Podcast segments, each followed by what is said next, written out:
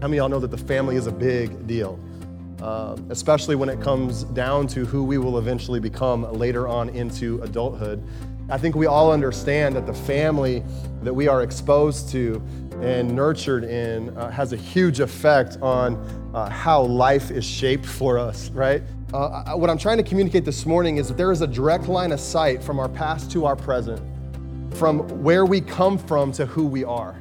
That sin often just runs in the family kind of like this runaway train. It's like something that, man, I, I didn't even I didn't even ask for that because uh, you can't you can't you know you can't ask for the family you're born into. And a lot of us, you know, we're just born into some, an environment or into a family dynamic where there is real challenges that we have to deal with that other people don't. Much like your DNA or the color of your eyes, sin also exists in your genetic code and it is passed down from parent to parent, like to, to grandchild, right? And so the point I'm trying to make is that none of us really start off with a blank slate. Your past has shaped your present, but it doesn't have to determine your future.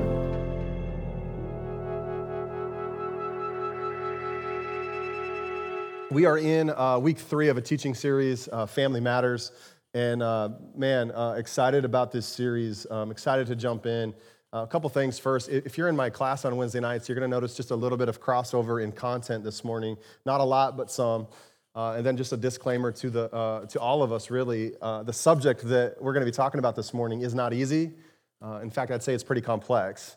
And I tell you that right up front because I, I, want you to know that I am very aware that I am not an expert, and I am certainly not trying to give the impression that I am one. Okay? Uh, but when it comes to messages like this, I, I really do my best to try to be well read, well researched, I try to diligently prepare, but look, I do not know all that there is to know about the subject we're going to be talking about this morning, nor do I have enough time to really unpack every uh, nuanced idea around it, okay? Uh, my heart uh, just simply um, is not to be the expert in the room, but really to pass along some of the things that I've, I've learned, some of the things that have been helpful to me in hopes that they would be helpful to you, all right? So let's just kind of start from there today um, as we look at this teaching series, Family Matters. Um, we've been looking at the importance of the family because, look, whether you like it or not, uh, how many of you all know that the family really does matter? Right? It really does matter. How many of y'all know that the family is a big deal? Um, especially when it comes down to who we will eventually become later on into adulthood. I think we all understand that the family that we are exposed to and nurtured in uh, has a huge effect on uh, how life is shaped for us, right? I, I think we all understand that. I think, I think we understand that the environment that we grow up in and the family dynamics that we're exposed to uh, will oftentimes become, you know, the default mode or default mold uh, for how we will eventually design our own families. And in order to kind of break some of that, and, and, and you know, if, if there are things that need to be changed, uh, it requires uh, like real intentionality uh, to design something different than what you have seen modeled for you um, throughout your family of origin. Are, are, are, we in agreement on that? Like, it's not easy to do that. Not, not, not easy to, to, to change some patterns and some habits and, and, and things like, like that. I want to kind of show you how this, um, take it a step further and showing you how this works. You know, how many of y'all know that marriage is, is not easy? Anybody willing to acknowledge that? Okay, um, I don't know. Maybe there's some of you. Uh, there's no two people who know that more than, uh, than my wife and I. Um, marriage is not easy. We've had our fair share, uh, especially in the early days. Um, I, I, don't know. Um, in the early days, uh, there was a lot of love and a lot of war. Uh, is, that, is that all right? And, and you know, um, sometimes though the, the, the battles or the struggles they weren't even like it wasn't even all on war it was just more like border skirmishes you know like like no this is what i what i think and this is what i think and uh, this is how you should fold laundry, or whatever it is, you know, the whole thing. And, um, you know, I, as I've kind of looked back on some of this, you know, I think that, that some of the root cause for some of the struggles that we faced, especially early on, was, was the fact that I was raised one way and she was raised another. And, and you know, it, it's, just, it's just worlds apart when you think about how differently we were raised. I was raised in a big city in the Southwest. She was raised in a small town in the Midwest, right? Um, I grew up with a dad who was a pastor, and she grew up with a dad who was a forklift operator at a Nestle factory. I mean, big differences, like big differences. And so, you know, early on, we would face different, different challenges or different struggles, and there was a lot of love and grace, and we would get past it. But, but it, every once in a while, you know, you know, uh, and and I think, I think it was interesting, you know, like, like these, these, these struggles or whatever, oftentimes were, were the result of, you know, how differently we were raised and shaped by, you know, our family of origin. And what it would do is it would cause us uh, to, to tend to maybe look at things differently. Like, I got this perspective and I know I'm right, and she's got this perspective and she knows she's right. And, and look, she, um, you know, my wife's amazing, but don't be fooled by like how cute and, and uh, small. She's scrappy okay? Uh, real scrappy, real scrappy, okay? Um, and uh, I give you this marriage example because um, I think it really captures a, uh, both a simple and complex truth that, uh, that I think really cuts across the entirety of Scripture. It cuts across the fabric of how life really works. And that is this idea, um, if you're taking notes, that our present is shaped by our past. Our present is shaped by our past. You put it another way, who you are is shaped by where you come from. Right? Who you are is shaped by where you come from. So, what I'm really trying to communicate is that I think that there is a direct line of sight, okay? A cause and effect relationship, even between your family of origin, the culture you were born into, your socio-economic upbringing, events in your childhood, everything from trauma, you know, the death of a mom or a dad, or you know, divorce or abuse, to, to even great things. You know, like, like being born into a Jesus-following family, or you know, maybe, maybe moving to a new school and, and making new friends who ended up being like lifelong you know, friends of yours, or moving to that new school and all of a sudden discovering a new sport and, and that you didn't know you were good at, and it just kind of changes things for you. Uh, what I'm trying to communicate this morning is that there is a direct line of sight from our past to our present, from where we come from to who we are. And I'm sure, right, that this is not like a significant surprise uh, to you, but you know, one of the big reasons for why family really does matter, even if you are someone with a low value for family, which can happen, like if, if you come from, from a lot of a lot of junk, um, I think one of the big reasons is this, if you're taking notes, that, that our, our family of origin is the single greatest influence on who we are today. Um, and I know, I know, you know, I could get some pushback. Well, like, what about Jesus? Like, sure, but like, I mean, I'm talking like, I mean, there's so many things that become like default second, you know, uh, nature to us, where we're just like, you know, it just feels normal, is normal, things that we wouldn't even recognize uh, that we need Jesus to, uh, to heal or that we need uh, a different you know, perspective on. Um, and so, family of origin, single greatest influence on who we are today. Uh, what do I mean by family of origin? Well, this is certainly uh, you know, mom, dad, sister, brother, those in your immediate, but you know, family of origin also reaches beyond your immediate nuclear family. It includes your entire extended family as well. So, um, going back three to four generations uh, is really what your family of origin is. In fact, I'm going to get into this because there is both um, scriptural and scientific evidence for that time frame specifically of three to four generations back having uh, an impact on who we uh, become. Let me, uh, let me just start by kind of giving you some of the, the, uh, the scientific evidence. Again, I'm not the expert. Um, so take it for what it is. Uh, Dr. Rachel Yehuda is a pioneer in the field of research called epigenetics. Uh, I don't know if we have that word. Yeah, epigenetics. Um, she's made a tremendous progress in this field.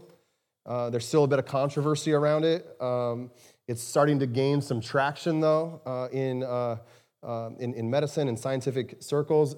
According to the Center on the Developing Child at Harvard University, uh, the basic idea of epigenetics is that your genetic code is shaped in part by the environment that you grew up in, meaning that you aren't just the simple byproduct of the genes of your mom and dad, your grandma, and your grandpa.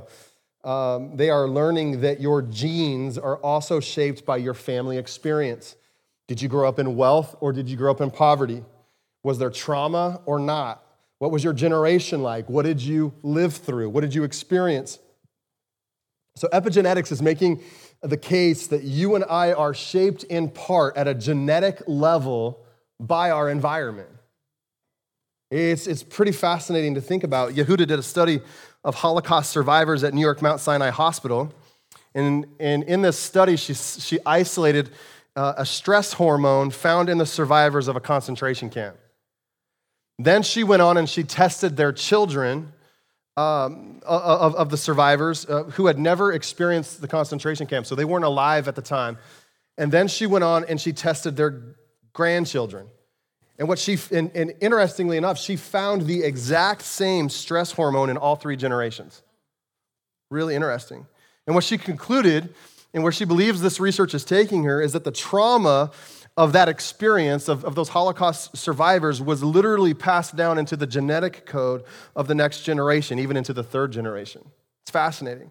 I don't know if, if you've ever. Uh, uh, you know, heard of, of some of these examples, but you know, um, it, it, there's been more than one case of children of serial killers who will actually try to uh, intentionally make themselves uh, impotent uh, out of, out of uh, concern that, that anything uh, that existed in their you know, sociopath parent or psychopath would be passed down into generations to come, right? They don't want to have kids that would carry on any kind of genes like that. It's interesting. Um, it's kind of a big deal. And I think the reason why, um, and I realize that there's, there's, there's you know, complications to this, but what it really shows us is this if you're taking notes that, that when something's not dealt with, in particular emotional pain, it does not go away on its own, but continues to live on, shaping how we see and experience life. Like, like this stuff doesn't just heal itself. It's not something that, that if you just suppress it and ignore it, you know, it's to just uh, be fine someday. We find that for most people who do that, the things that they have suppressed and tried to forget eventually start to leak out of their life. Maybe you've seen this and noticed this, right? This happens all the time. Um, tragically, as we grow up and enter into adulthood, though, we, are, we become either blind or, uh, at worst, in denial uh, to the ways in which we have been shaped by our past. Um, classic quote by George Santayana. You know, many of you probably are familiar with this, but he says that those who cannot learn from the past are doomed to repeat it. And what he's really saying here is that until we see the ways in which we've been shaped by our past, uh, we face very high odds of unintentionally mirroring and mirroring and, and mimicking uh, the patterns of our family of origin and our culture um, for better or worse, you know, good or bad It's kind of a big deal. And a quote worth maybe repeating from last week um, from Rolheiser was whatever pain is not transformed is transferred. And we're seeing this happen, right? I think, I think a lot of us see this in our own life. Um, you know, even if we're, if we're trying to be uh, re- respectful and honoring of, of you know, our parents and, and, and prior generations, I, I, I think that, that we, if we're honest, can see ways in which maybe things that aren't healthy end up getting passed down. Um, you, you, tell yourself you're never going to be like your dad, and you're like, oh, shoot, like, like, did I just sound like my dad? You know, it's just crazy how that works. Um, and so, whatever pain is not transformed is transferred, and this is something that is scientifically becoming proven by epigenetics. Um, the interesting thing about all of this is like it's also true on a spiritual level.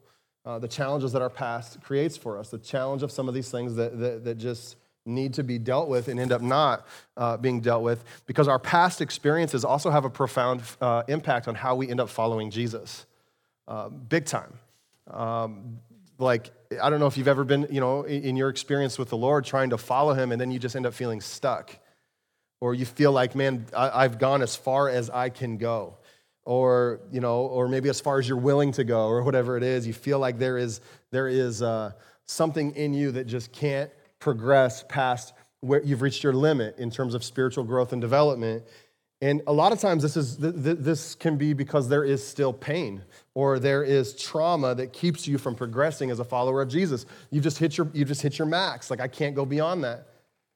And um, in his book, Emotionally Healthy Spirituality, uh, Pete Scazzero, it's a great book, by the way, he introduces this idea that emotional health and spiritual health are interconnected, that they're joined at the hip, really um, that you can't really have one without the other. That, that if all you're doing is going after spiritual health, but, but like emotionally you're immature, uh, it, it's gonna cause you to kind of stall out and not progress spiritually with God.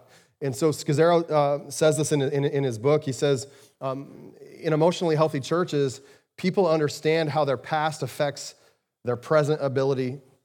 Two things to love Christ and others. So their past affects their, their present ability to love Jesus, right? And also others. People understand, um, oh, I'm sorry, they've realized from scripture and life that an intricate, complex relationship exists between the kinds of persons they are today and their past. Numerous external forces may shape us, but the family we've grown up in is the primary and, except in rare instances, the most powerful system that will shape and influence who we are. Right? And the, saying goes, right? Jesus may live in your heart, but your grandpa lives in your bones, right? That's how it goes. And so does grandma, and so does that weird uncle on your mom's side. Like, uh, I mean, that's just, it's all, it's all in there. It's all there. And what this then means is that perhaps um, the most important task that we have when it comes to following Jesus and also leaving a healthy, you know, uh, family legacy, setting the next generation up for success, perhaps the most important task we have is to deal with our past, is to deal with the things um, that, man, when we're honest, we sure hope these things don't get passed down. And we do this um, primarily by, by going back to go forward. We go back to go forward, okay? And, and what this means is that by going, by going back and identifying, we're going back and identifying the patterns uh, that we inherited in our family of origin, in our culture, or, or some of the different coping mechanisms we developed in order to deal with emotional pain. Um, and then what we have to do is we have to determine, once we recognize these things, we have to determine where these things are out of sync with the way of Jesus, where these things are out of sync with the life of Jesus, because there's a standard and there is an example that we read in the scriptures for what followers of Jesus are supposed to live and, and, and, look like. And it's healthy for us to, to, kind of evaluate and run, you know, our patterns of thinking and our patterns of behavior and the way we show up in life and tend to be to, to kind of filter those through like, like the person and the work of Jesus so that we can go, hey man, is there some things that aren't right? There's some, there's, there's some things that if Jesus had his way, like, man, he would heal that in me. He would deliver me from that. He would bring freedom to me in this area. Um, all right, so, not easy, right? A little complex. And I, and I know that, that uh, you know, this, this topic and some of the things I've already been sharing uh, can raise all sorts of red flags. Um, I'm sure that there are at least like two or three objections already um, that you're thinking or feeling as I've been talking about this. And um, I'm going to try, let me just try to address a few of them. Uh, there may be more, but let me just, let me just kind of get out ahead of, of maybe some of the, the, the, reservation you might be feeling as I'm talking about this. Um, some of the possible red flags or, or objections. Number one, um, some of you might be feeling, well, isn't it bad to, to revisit the past? Isn't it, isn't it bad to revisit the past? Like, uh, I thought that Jesus forgave my past. I thought that, you know, like, like, like what's in the past is in the past, and what he's forgiven is forgiven. And uh, we shouldn't dwell on what has been forgiven. We shouldn't um, dwell on the past. We should forget those things. And there is some truth to that uh, for sure. Like, we don't want to be people who are obsessed by the things that Jesus has, has dealt with and has been forgiven for sure. But there is a difference between being forgiven and being healed. And, and you can experience all the forgiveness you need from Jesus and still have areas of your life that are not whole, that are not healed.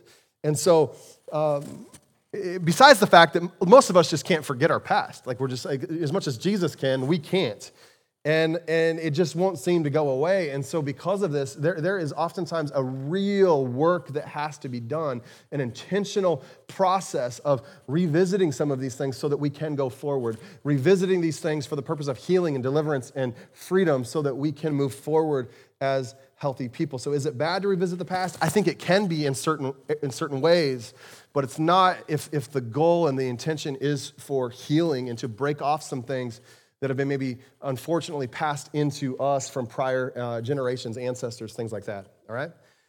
Maybe the second objection some of you might feel is like, I don't need to revisit. I don't need to revisit the, fa- the past. Like, I, maybe you're thinking, man, my, my family of origin is fantastic. It's awesome. I don't have any serious problems that need revisiting. Thank God for that. Like, that's awesome. Uh, but here's the thing no matter how great your family of origin is, at some level, every family is dysfunctional, uh, right? Like, and all of us walk into adulthood with at least a little bit of emotional baggage from our family of origin. Every single one of us. so if you're here today and you're like, man, I got a great family, I came from a great family, and you love your parents, look, it's great to honor your parents. I, that's important, and we do that, right? Um, scripture teaches us to do that. But honoring your parents doesn't mean turning a blind eye to their mistakes either. That's not, that's not what, we're, what we're looking at here. I think about this all the time as a dad myself. Wondering if like this or that is going to cause my kids to end up in therapy someday, you know? I'm like, uh, yeah. Lindsay and I actually will, will have moments where, where, uh, you know, man, the family just is nuts. And we're like, something happens and we're like, ah, shoot, they're going to be in therapy for that. Like, you know what I mean? And uh, like, that's not great. Like, that's not great. Like, can we limit those moments? Um, here, here's what I know. Like, no matter how hard, how hard I try not to, uh, I will wound my kids at some point. I just will. Um, I will hurt them. I will shape them at times in, in ways that are contrary or at odds to the way of Jesus. I, they will see things in me that I wish they didn't see. I, it just is going to happen. And hopefully, hopefully, I pass on more good than bad, more blessing than sin, but I'm well aware that I do not have it all together. And there are, that there are things about me and my life, ways I have been formed by prior generations, and decisions I've just made now in this generation that I'm unintentionally passing forward into my kids. And so, man, you may think I don't need to revisit the past, but like most of us have, have things that, if we're honest, uh, we would love to have not perpetuate and continue. And maybe a third objection for some of us is like, hey, I get it. I'm just not, I'm just not all that interested in revisiting the past. If that's, if that's you, you're thinking, man, I know there's some problems. I'm just not up for it. I'm not up for revisiting those things, drudging up the past. That's a complete can of worms. I'm not ready to go there, whatever the case. And if that's you, like that is okay. Uh, this is for sure a safe place for you. Um, if you need to sit this one out or you want to watch from a distance, I, that's, that's okay for you. Um, I just want you to realize that, that if you don't deal with your past, it won't go away. And it will eventually be passed on. It'll eventually leak out. It'll eventually cause you problems. And so we want to intentionally deal with these things. Scazzero goes on and he says this. He says, because so few, so few people do the hard work of going back in order to go forward, the symptoms of a disconnected spirituality are everywhere. The compartmentalization of our spirituality from the rest of our lives becomes necessary because there's so little integration. And he goes, I know, I lived this way for years. And so, what, what we did right here, talking about the third, the fourth generation, and how, how this, you know, uh, in our family tree, these things, these things form us, kind of gave just some scientific evidence based on epigenetics. I want to give, I want to build now like a biblical theology for this. So we can see also how the Bible teaches this way um, uh, about the significance of like generational issues and what it looks like when they aren't dealt with. Genesis chapter 12 is a, is a well known story when God called Abram, who eventually his name would be changed to Abraham. It says in Genesis chapter 12, verse 1, that the Lord had said to Abram, Leave your country, your people, and your father's household, and go to the land I will show you. I will make you into a great nation, and I will bless you. I will make your name great, and you will be a blessing. I will bless those who bless you, and whoever curses you, I will curse, and all the peoples on earth will be blessed through you. So Abram left as the Lord had told him, and Lot went with him, who was his nephew. And Abram was 75 years old when he set out from Haran. Uh, pretty cool. Um, God is looking to start something brand new. God tells Abram to leave his family of origin uh, because he, he intends to start really a new family line through Abram, God's chosen people. Abram does this. It's remarkable. He actually abandons his family of origin. Some of you are like, can I be called to do that? Um, uh, he, he, abandons his family of origin, abandons, you know, really um, the privilege and the wealth that maybe would have come from that um, to follow God's call on his life. And so we see in this, this, this initial part of the story just a great man of faith, right? Great man of faith, like to believe it all and to pursue God, really not to even know the destination of where he's supposed to be going, and yet he does it anyway. But just because Abraham is a great man of faith doesn't mean that he had it all together. You, you, just, you just move down um, six verses to verse 10, Genesis 2, verse 10, or 12, uh, verse 10. It says this Now there was a famine in the land, and Abram went down. We're going to do a lot of scripture here, okay? So just, just, just dig in with me for a minute, okay? Um, it says, Now there was a famine in the land, and Abram went down uh, to Egypt to live there for a while because the famine was severe. As he was about to enter Egypt, he said to his wife Sarai, she would have her name changed to Sarah in, in a little while. Um, he says, I know what a beautiful woman you are, and when the Egyptians see you, they will say, this is his wife, then they will kill me, but they will let you live. Say, to, say you are my sister, so that I will be treated well for your sake, and my life will be spared because of you. When Abram came to Egypt, the Egyptians saw how uh, that she was a very beautiful woman. And when Pharaoh's officials saw her, they praised her to Pharaoh, and she was taken into his palace. He treated Abram well for her sake, and Abram acquired sheep and cattle, male and, and uh, female donkeys, men servants and maid servants, and camels. Look at this in verse 17. But the Lord inflicted serious diseases on Pharaoh and his household because of Abram's wife, Sarah. Sarai. So Pharaoh summoned Abram. What have you done to me? He said. Why didn't you tell me she was your wife? Why did you say she is my sister so, so that I took her to be my wife? Now then, here is your wife. Take her and go. Then uh, Pharaoh gave orders about Abram to his men, and they sent him on his way with his wife and everything he had. Okay, so in the story, uh, absolutely insane. okay, uh, Abram tells his wife to lie about the true nature of their relationship, uh, which, which put her at severe risk of being taken uh, as a wife of Pharaoh, uh, right? Um, um, so, that, so that Abraham could save his own neck. It also set him up to inherit and receive uh, quite a bit of wealth, quite a bit of money. So he's definitely looking out for himself. Nice guy, right? Father of our faith. Want to have faith like that, right? But it's really just the beginning because a few years down the road, Abram um, has, has now been renamed Abraham. Sarai has been renamed Sarah. God is, is doing a great work in this family. And you get into Genesis chapter 20. And it says, Now Abraham moved on from there into the region of the Negev and lived between Kadesh and Shur. For a while he stayed in Gerar. And there Abraham said of his wife, Sarah, She is my sister. Then Abimelech, king of Gerar, sent for Sarah and took her. But God came to Abimelech in a dream one night and said to him, You are as good as dead because of the woman you have taken. She is a married woman. Now Abimelech had, gone, had not gone near her, so he said, Lord, will you destroy an innocent nation? Did he not say to me, She is my sister? And didn't she also say, He is my brother? I have done this with a clear conscience and clean hands. Then God said to him in the dream, Yes, I know you did this with a clear conscience, and so I have kept you from sinning against me. That is why I did not let you touch her. Now return the man's wife, for he is a prophet, and he will pray for you and you will live. But if you do not return her, you may be sure that you and all yours will die. Kind of significant. Uh, verse 8 Early the next morning, Abimelech summoned all his officials, and when he told them all that had happened, they were very much afraid. Then Abimelech called Abraham in and said, What, uh, what have you done to us? How have I wronged you that you have brought such great guilt upon me and my kingdom? Catch this last, last, last sentence. You have done things to me that should not be done. Interesting. Do you notice the same exact thing happens again? We're only eight chapters uh, down the road. Uh, and what this means is that this isn't just a one time slip up for Abraham, right? This, this, this sort of thing, this deception, uh, for sure, like presenting his wife as his sister, can't even believe it. Uh, this, is, this is becoming like deeply ingrained. This is ongoing, sort of an inset sin in Abraham's life, and it's eventually passed down from father to son, from one generation to the next because several years later, Abraham now has two sons, um, Ishmael and Isaac. They're from two different mothers. Uh, they don't get along with each other because Isaac is, is the clear favorite, he's the promised uh, child. And here's a story about Abraham's son Isaac.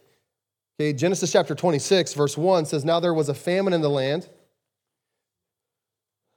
Besides the earlier famine of Abraham's time, and Isaac went to Abimelech, king of the Philistines, in Gerar. The Lord appeared to Isaac and said, Do not go down to Egypt. Live in the land where I tell you to live. Stay in this land for a while, and I will be with you and will bless you.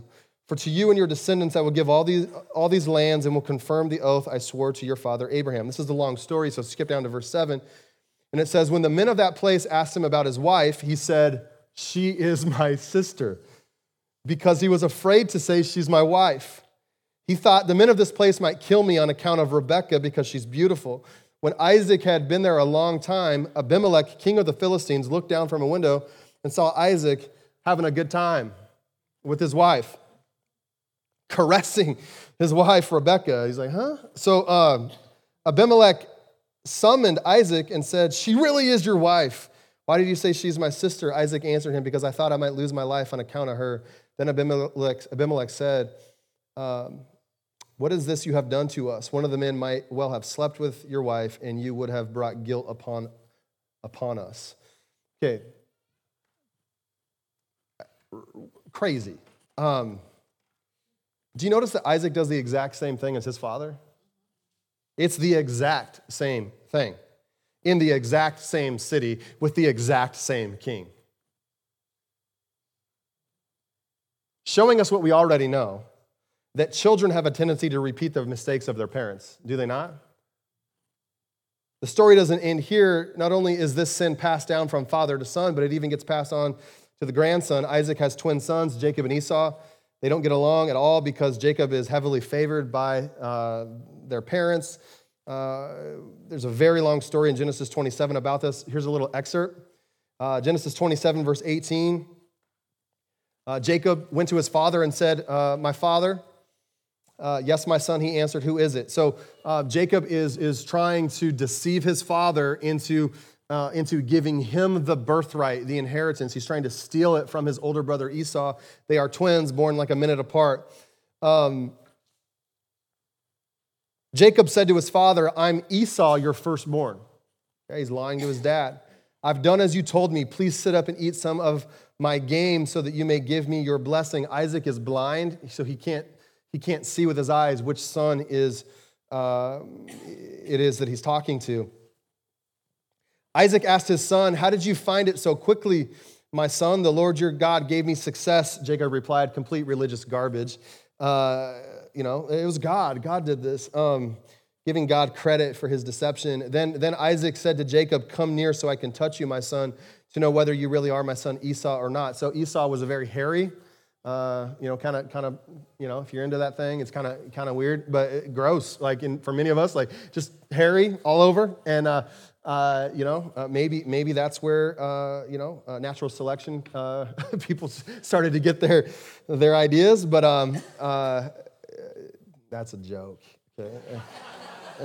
Jacob um, had smooth skin, right? He had smooth skin, and, and so there's a clear difference between them. So uh, Isaac wanted to touch his son uh, to find out if it really was Esau. Jacob went close to his father, who touched him and said, "The voice is the voice of Jacob, but the hands are the hands of Esau," because Jacob had put, you know, uh, animal hair on him to kind of give the uh, the impression that he was Esau. Uh, Isaac did not recognize him, for his hands were hairy like those of his brother Esau. So he blessed him. Then he said, "Are you really my son Esau?" He asked. "I am," he replied. Okay, so Isaac's an old man at this time. He's he's blind as a bat. Jacob lies to his dad's face, bold faced lie and then he steals the blessing or the inheritance from Esau. This lie becomes really the first of many because Jacob goes on to earn a reputation, really, of that of a con man. Uh, in fact, his name in Hebrew literally means a deceiver, a liar, a thief, or a cheat. Like, so really, what is going on? This is the, this is the reputation Jacob would have from this point on. So, the point here is that the generational sin um, not only lives on of deception, but it seems to get worse the longer it's allowed to live, right? It, it, doesn't seem to get any better in the following generations. In fact, this sin even lives on in Jacob's children. This is the last story, okay? And, and I know you're getting bored, but um, you turn over to chapter 37 here in Genesis, and many years have now passed. Jacob, right, the, the con man, the deceiver, the man who uh, has this, this critical moment of wrestling with, with, with God, another theophany, uh, he's touched by, by the Lord. He walks with a limp the rest of his life. The Lord changes his name from Jacob to Israel, significant because of what his name meant versus now what his name means and what he's called. Big deal. Um, but, but, you know, year, years go by, and Jacob is now an older man. Uh, he has 12 sons from four women. And uh, Genesis 37, verse 2 says um, of his son Joseph, uh, who was, who was kind of the, the, the favorite son uh, because he was the son of, of uh, um, of, uh, uh, I'm sorry, of, of, Jacob's favorite wife. so, uh, yeah, Rayton and Rankin. So, um, jo- it says Joseph, a, a, young man of 17, was tending the flocks uh, with his brothers, the sons of Bilhah and the sons of Zilpah. Okay, super attractive names. Um, these were his father's wives, two of them, and he brought their father a bad report about them. So he's tattling on his brothers to his dad. Now, Israel, his name has been changed, formerly Jacob, loved Joseph more than any of his other sons because he had been born to him in his old age. And he made a richly ornamented robe for him. This is the coat of many colors that maybe you talk about in Sunday school.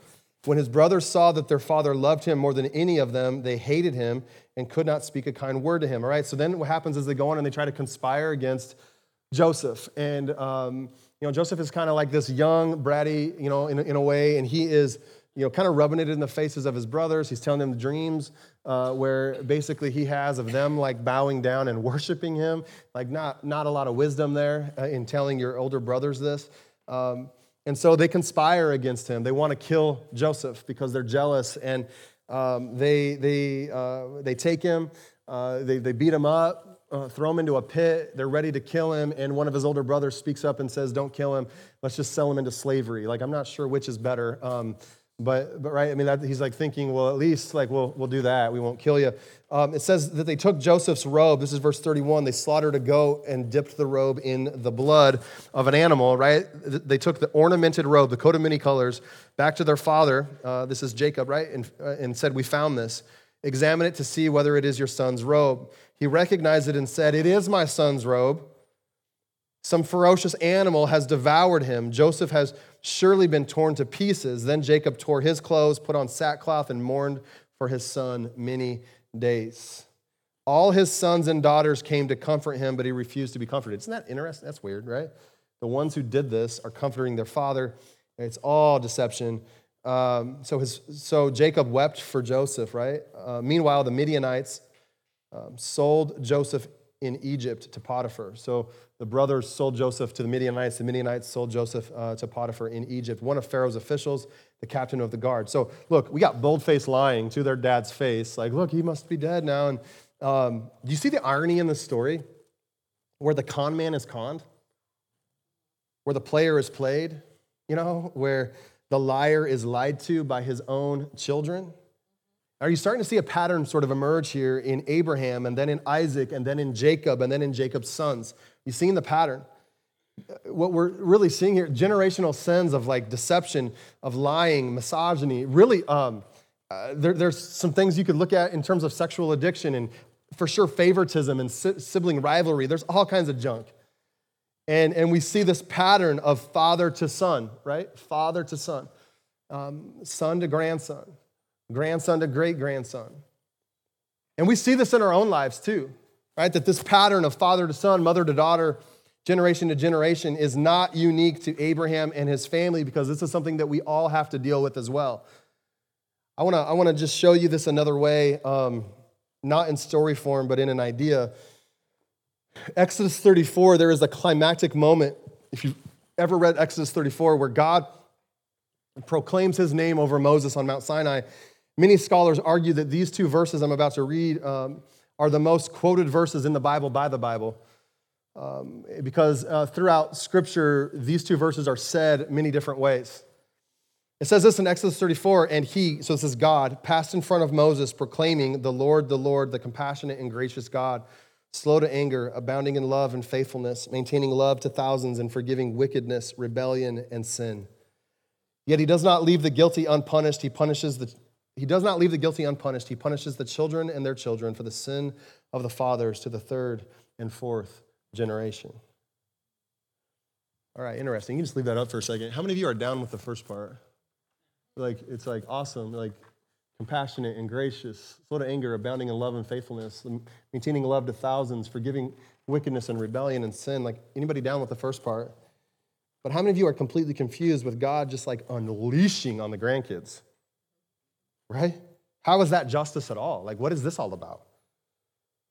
I, I, mean, I don't have time to give like great explanation for this. I'll give you just like a simple explanation of what's going on. Um, the simple explanation is that this can't mean what it seems to mean, or, or it can't mean what it sounds like um, at a face value reading in the English translation. It doesn't, it doesn't really mean what it looks like it means.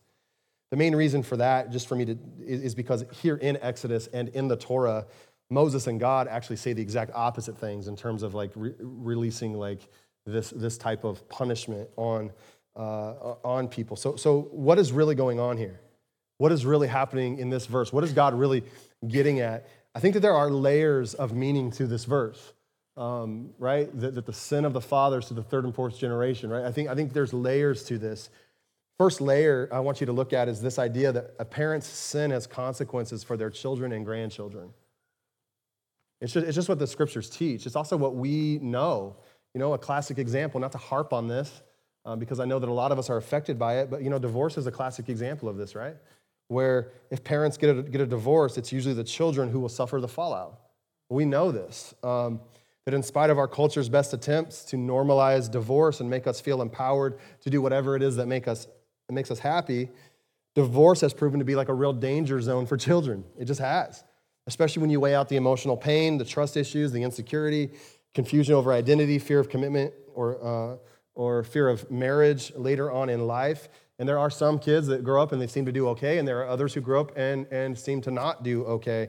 The point here is that when the parents sin, it's the children who are often the collateral damage. And we're seeing this in lots of different examples, lots of different things where the kids end up being the ones who take the brunt of, of the consequence because a parent's sin has consequence for their, for their children and their grandchildren. It just, it just does. The second layer I want you to look at is that, is that we see that, that sin often just runs in the family, kind of like this runaway train. It's like something that, man, I, I didn't, even, I didn't even ask for that because uh, you, can't, you, can't, you, know, you can't ask for the family you're born into.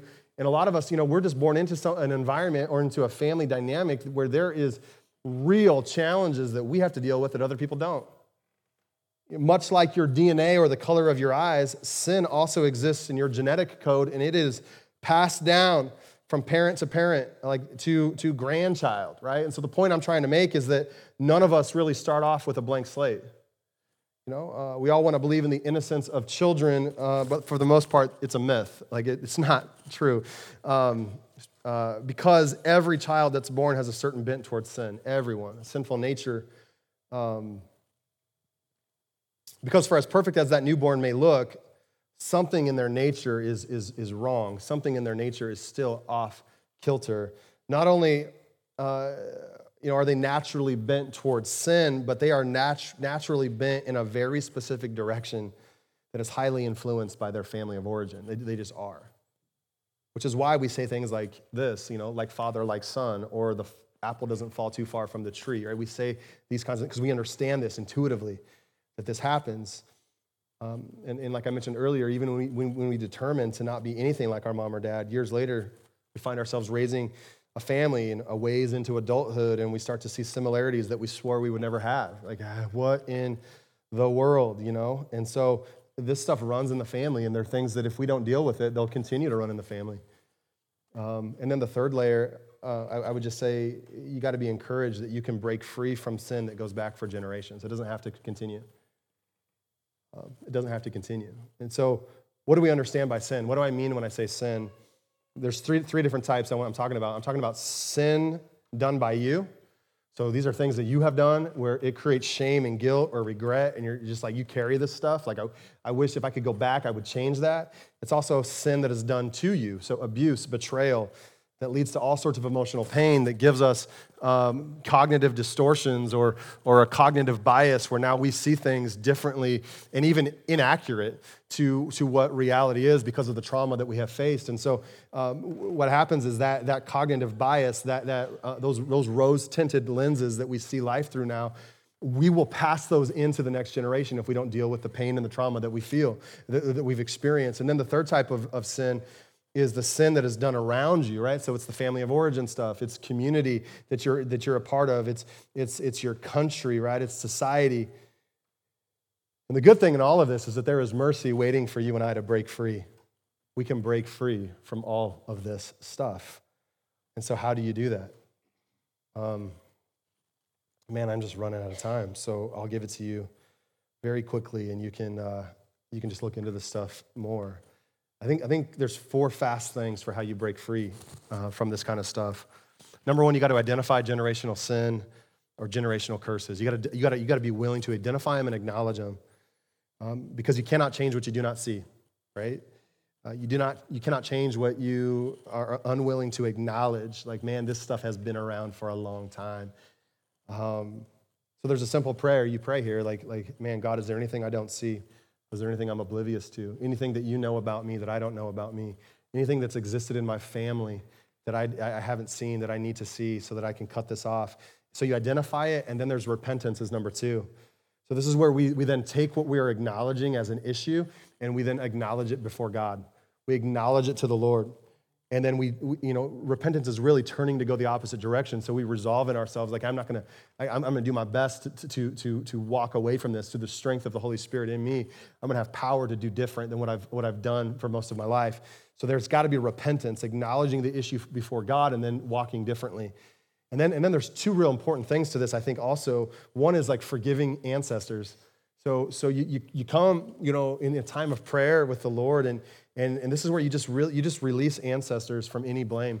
You say, God, you know, like I know that some there's some junk in my family tree. There's some things I wish wasn't there. Maybe you've done the ancestry DNA and done that, and, and you're like, oh man, there's some crazy people. And you know, you just you just release them. You think, man, God, I, I just want to I just want to release them. I want to forgive them. I want to let that stuff go. And then and then the really important step four um, is you then want to intentionally bless the next generation. So th- this is where you, you bless them in prayer when they don't even see it. You're praying and interceding and you're blessing them. This is also where you intentionally lay hands on them and you bless them. You want to bless them as a parent, as a father, as a mother. You want to, you want to, you, you want to, you want to bless them. You want to give what wasn't given to you. Okay? And then begin a generational blessing. So look, like your past hasn't shaped your present. Your past has shaped your present, but it doesn't have to determine your future does not have to determine your future. I told a story last week, and uh, I'll probably just close with this and cut uh, about another hour worth of uh, stuff. Um, you can go ahead and come up. I told you a story last week um, about my dad and, and about our family and about how uh, you might remember this where, where dad, years ago, he had this dream of the, the family tombstone at uh, Glendale Cemetery here in town.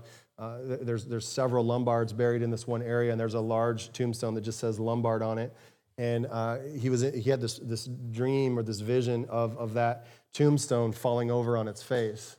And uh, it, it was so powerful to him that he just, uh, I mean, he was moved uh, by that. He thought that that was a very significant picture. And, uh, and so dad heard my story, uh, or heard the story I shared last week because he listened to the message, and then he emailed me more detail. And I thought it was worth bringing it back up.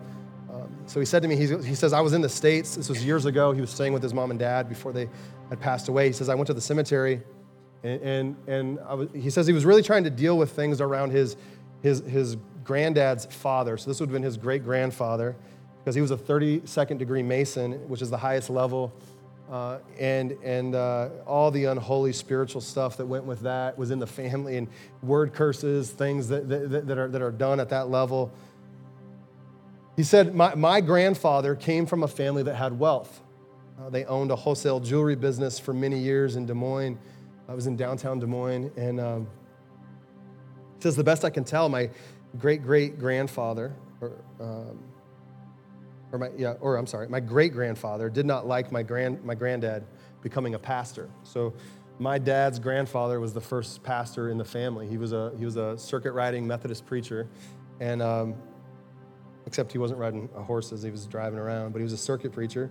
Um, my dad says, I don't have quotes, but he told me, um, but, I, but I, or he says, I heard that my grandfather's father told him in essence that he wouldn't amount to anything.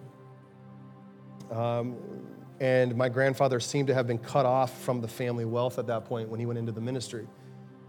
So, so my grandfather then lived with almost nothing for the rest of his life. Uh, tremendous poverty in that generation of my family.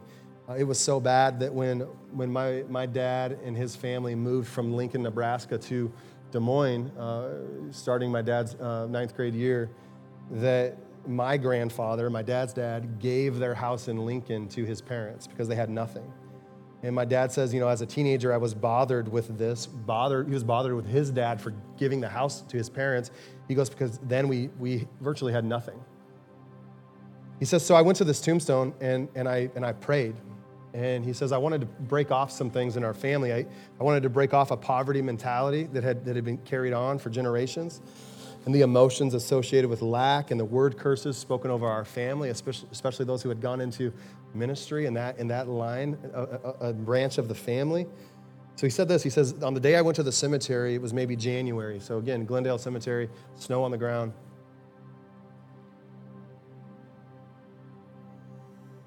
He says, I anointed the headstone and I prayed, and a demon appeared. He says, I was shocked. So I decided to leave and, and come back at a time when I was more prayed up. Like, I, it is just uh, such a picture, the family being under attack. He sits there and he's trying to break things off, and the enemy has no interest in those things being broken. Those areas of dysfunction, those, those beliefs, those mindsets, those ways of thinking being broken. And dad says he goes there and he's trying to do this, and all of a sudden there's resistance, spiritual resistance. A demon appears. And uh, says, So I decided to come back at a time when I was more prayed up. says the second time I came back, I anointed the headstone, I prayed and had breakthrough. Really powerful. He says, then a third time I came back to release blessings, to release the blessings from my granddad on, onto the family. And I just, I just love this story. It's such a valuable picture for us of what it looks like to be intentional, to acknowledge, to identify where there have been problems, where there has been dysfunction, to repent and to say, God, like, I know this is in my story, I know this is in my life, but I do not want this to continue. And then to forgive, like those in our family tree, ancestors, parents, grandparents, great grandparents, and to just forgive them. Like, there's nothing they can do about it now, it's over and, and, and then releasing, saying, In my generation right now, I'm gonna release blessing over my kids, over, over my grandkids. I'm gonna release this over them. I'm, gonna declare, I'm gonna draw a line in the sand that, that says, No more, no longer will these things that have, that have troubled me in my life trouble them. And I'm gonna break this stuff off right now. And the enemy does not want you to do this, doesn't want you to do this.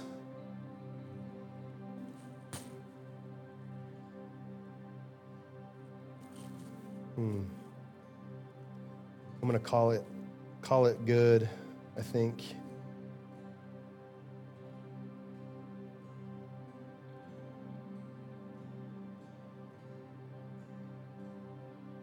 One second here.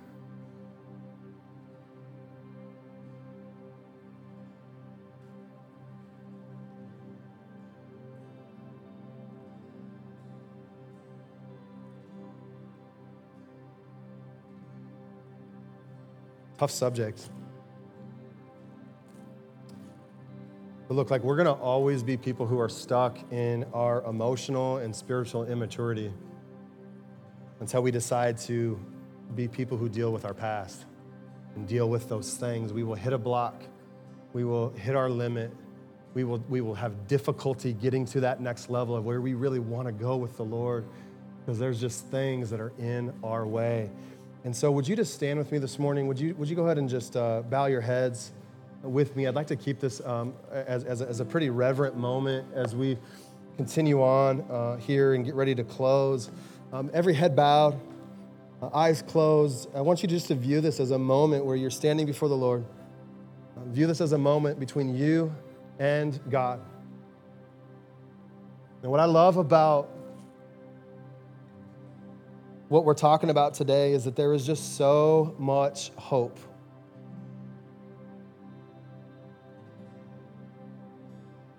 See, in my family, it was my great grandfather who stood up and said, Enough's enough. And he drew a line in the sand and he began a legacy, a generational legacy that, uh, of spiritual heritage that continued to the third and the fourth generation. And I don't know what kind of family you come from. I don't know what your family of origin is like, but, but for some of you, maybe you do come from legacy like that. And others of you, this is your moment. Like my great grandfather, it's time to stand up and to begin a legacy in your generation that will bless those who come after you. And if you're just here this morning and you would say, Pastor Jordan, like, like yeah, tough stuff for sure, but man, there are some things that I have noticed in my life and even in my family that uh, I wish was not there and that I know are like, are like, in essence, that gift that keeps on giving from previous, previous generations. And I need, I need healing. I need freedom in this area. I need God to come and break these things off. Could I just see your hand? Come on. There's a lot of us, right? Just be honest with the Lord today. It's time to just let some stuff go. It's time to break some things off. It doesn't matter if you're young, it doesn't matter if you're old. It doesn't matter if you feel like you've already done your tour of duty and now it's too late. It is not.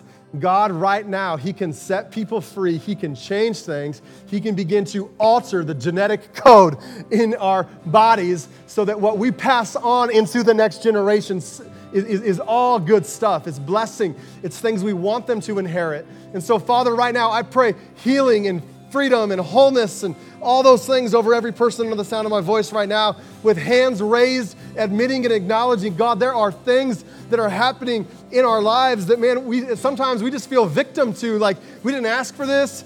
And, and, and for some reason, it just keeps popping up. It keeps popping up and causing me problems and, and, and, and, and making issues for me and my family. And so, Lord, I praise courage and resolve right now. Collectively, we draw the line in the sand. And so, Lord, we say the good things, the things that we want to honor and we want to bless in our family of origin. God, would you give us the ability to carry those things forward and to honor and bless our parents? But God, where there are things that need to stop, where there are things that need to not continue into my generation and into the next, I ask for courage right now, God, for us to draw that line, to say no more, to say enough's enough, to say he who the Son has set free is really free. It's not just a thought or a figment of our imagination. If you say we're free, then we're free. And so, God, I pray right now you would break every chain, you would free every mind, you would release your thoughts and your ideas over every person here right now. God, I pray truth into the room. I pray truth right now that would combat every lie that maybe we have believed, every lie that we have lived, everything, God, that, that, that is not uh, anywhere close to the abundant life you came and bled and died for us to have. And so, God, right now I pray freedom. I pray a lightness. Uh, rip these things off our back, God, the heaviness that we feel. And Lord, I pray we'd walk out of here just, just uh, new people, new creation, people with hope. God, op- give us the courage to, to go to our kids, to go to the ones that are experiencing some of this garbage that's left over, and give us the courage to, to repent and to make things right. Give us courage, oh God, to identify and to repent and to forgive and to bless. We give you thanks and praise today, oh God. We plead your blood. Father, where there is just something that it seems too impossible for us to change, we plead your blood because your blood's enough. I thank you that your blood is enough. Your blood is enough.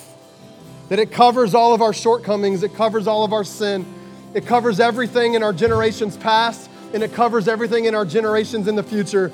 And so we plead the blood of Jesus. We're not trying anything that's self help. We're not trying to, to effort our way or to muster up some sort of strength or to boost, pull ourselves up by our bootstraps this morning. We rely solely on the blood of Jesus that has power, the victorious blood of Jesus that has power to break off every stronghold, every lie, every type of deception, every assignment by the, by the evil one. We come before you surrendered today and we say, Enough is enough, oh God. Do in my generation what you wanted to do in the previous generations. Do in my generation, God, what only you can do. It's in Jesus' name we pray. Amen and amen and amen.